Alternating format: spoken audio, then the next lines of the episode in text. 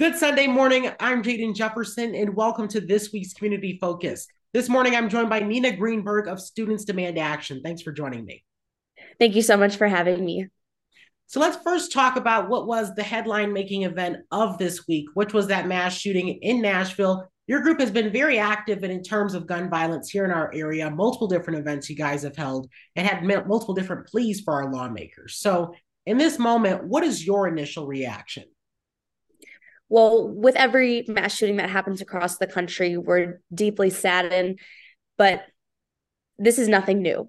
America has a history and continues to make the status quo that we accept that there will be school shootings within this country. We try to do our best to call on lawmakers to pass legislation that would diminish the presence of mass shootings in our country. We've asked for lawmakers to um, deny a, a, bill in our state called House Bill 51. Um, we've asked lawmakers to pass red flag laws.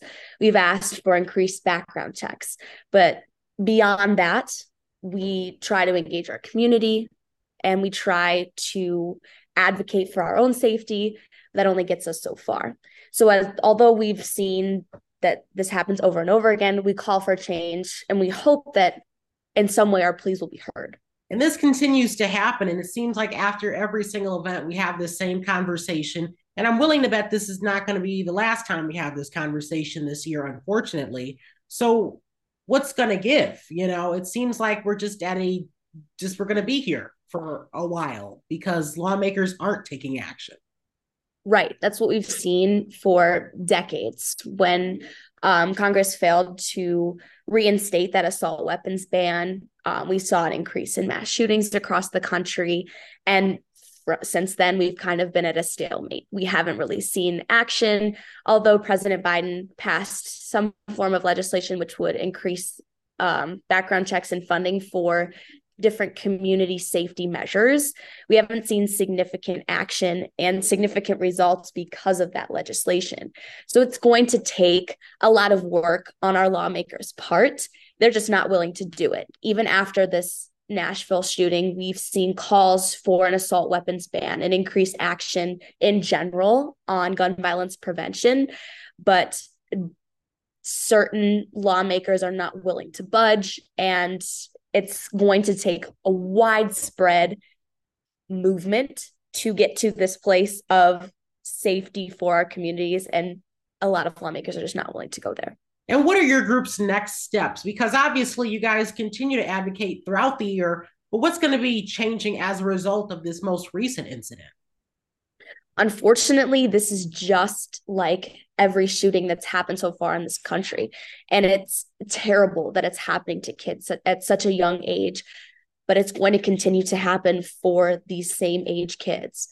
Although our specific group um, is planning action. We plan to conduct protests and reach out to lawmakers. We just had an advocacy day last week in which we spoke with lawmakers about different pieces of legislation we hope to see passed in the Ohio legislature.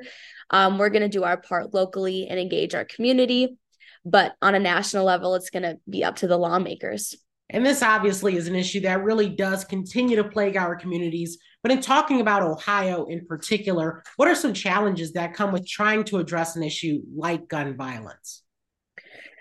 Ohio specifically is an interesting situation. We are a historically red state, um, and that kind of comes with a given that most Republicans won't be in favor of gun sense legislation. Not to say all won't be, but that's kind of the trend that we've seen, being that Ohio is a red state.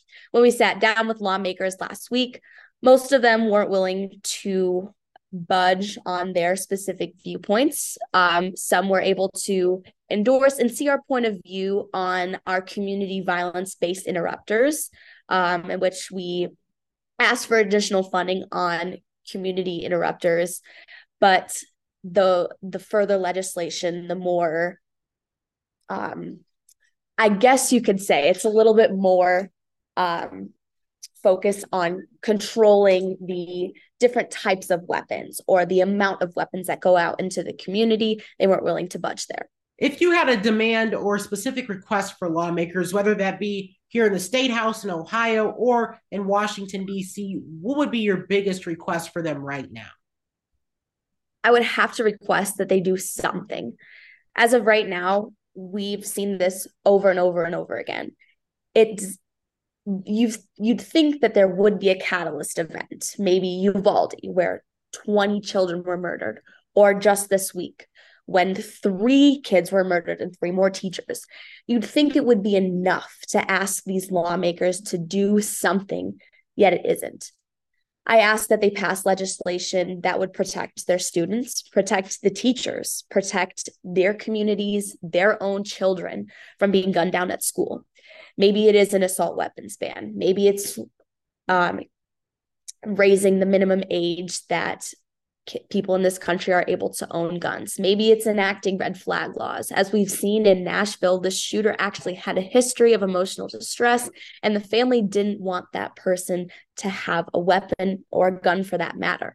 So if we pass legislation like the red flag laws and other similar legislation, we could see an increased level of safety from our communities and not have a hundred plus people killed per day by guns.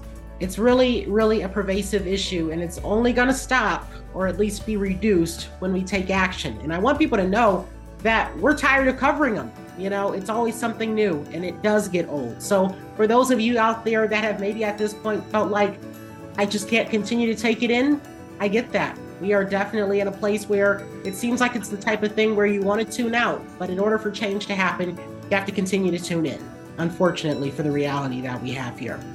Nina Greenberg of Students Demand Action, thank you so much for your time. Thank you. Really appreciate it. Thank you. And that's this week's Community Focus. Have a great week.